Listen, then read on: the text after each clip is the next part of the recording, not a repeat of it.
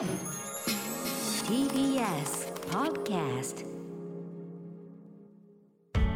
発信型ニュースプロジェクト。TBS ラディオ905-954おぎゅうえちきセッション西村大臣は感染防止で頭がいっぱい。菅総理酒類提供停止要請を謝罪新型コロナウイルス対策で政府が酒類の販売業者に対し酒の提供を続ける飲食店との取引をやめるよう要請し昨日その方針を撤回した問題で菅総理が事業者に不安を与え誠に申し訳なかったと謝罪しました。謝罪の際菅総理は報道陣に対し一連の要請の内容については議論したことがないと強調。また今回の要請を行おうとした西村経済再生担当大臣の責任について菅総理は西村大臣は感染防止のために朝から夜まで頭がいっぱいでいろんな対策を練ってきている。やはり丁寧に説明していくことが大事に思いますと述べました。これで酒類の事業販売者への要請と酒類提供停止に応じない飲食店に取引先の金融機関から働きかけてもらう2つの方針を撤回したことになりました。一方国会では閉会中審査が行われ立憲民主党など野党側は今月7日の5大臣会合で事務方から説明があったことを加藤官房長官が認めていることから菅総理が自らの責任で要請を出したのではないかと西村大臣を追及。西村大臣は要請の具体的な内容については議論はしていない。私の責任で内閣官房の新型コロナ対策室が関係省庁と調整の上で決めて協力依頼を行ったと強調。また自身の進退について西村大臣はコロナ対策に全力を挙げることで責任を果たしたいとして辞任は否定しました。IOC バッハ会長菅総理と面会。東京オリンピックの開幕が9日後に迫る中 IOC 国際オリンピック委員会のバッハ会長は先ほど菅総理と面会しました。バッハ会長は昨日、組織委員会の橋本聖子会長らと面会していて、今日も改めて開幕が迫る東京大会の成功に向けて連携を確認したものとみられます。明日午後には都庁で小池知事と面会する方向で調整が進められているということです。また、バッハ会長は国連で採択されたオリンピックの休戦決議期間が始まるあさって、広島市の平和公園と原爆資料館などを視察し世界に向けて平和のメッセージを発信する予定ですが地元の市民団体は政治利用だとして訪問中止を広島県と市に申し入れています。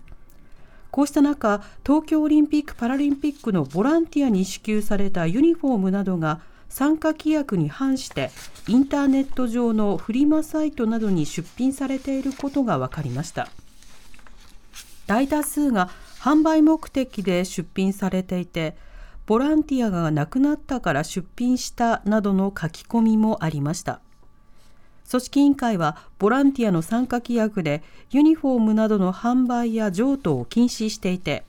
活動のためにお渡ししている物品を目的外に使用することは極めて遺憾としています。韓国とインドネシアで新型コロナの感染が拡大。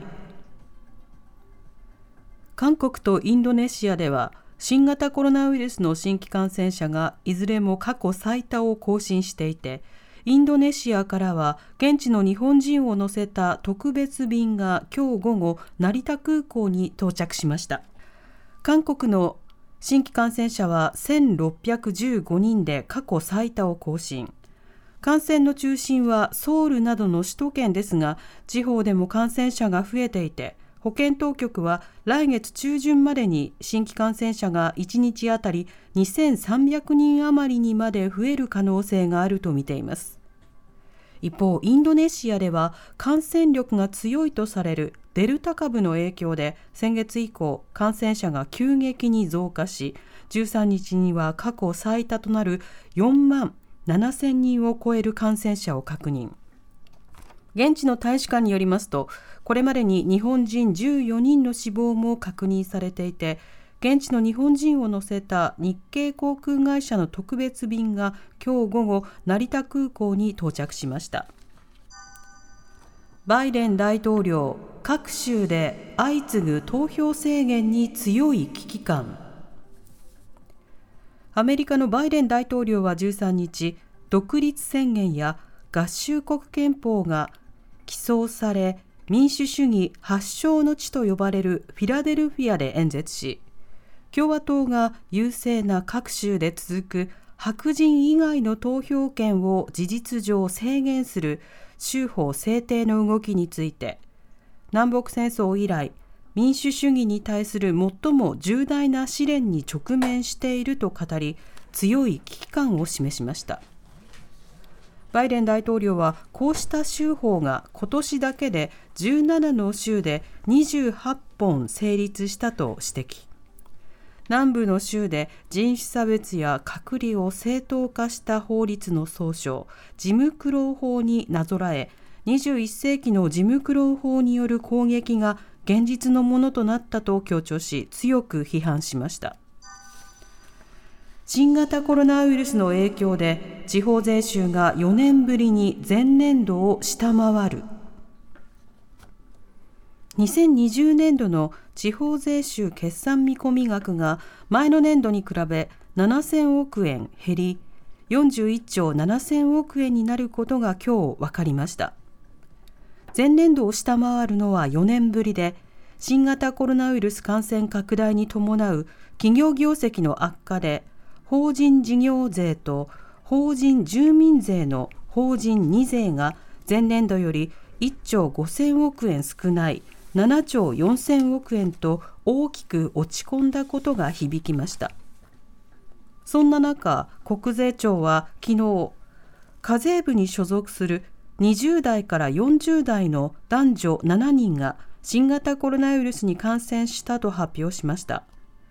感染経路は分かっていませんが7人はそれぞれ人事異動に伴う送別会などの目的で3人から4人で飲酒を伴う会食に参加していたということです。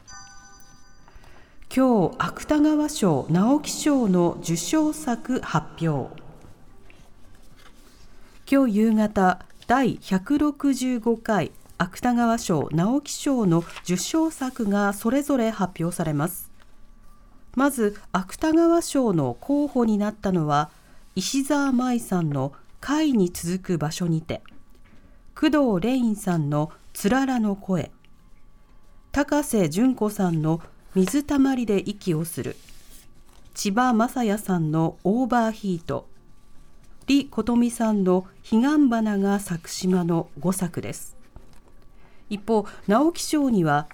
一穂美智さんの「スモールワールズ」呉勝弘さんの「俺たちの歌を歌え」佐藤極さんのテスカトリポカ。澤田東子さんの星落ちてなお。砂原幸太郎さんの高瀬正左衛門音止め書きの5作がノミネートされています。大谷翔平選手がオールスターに先発出場。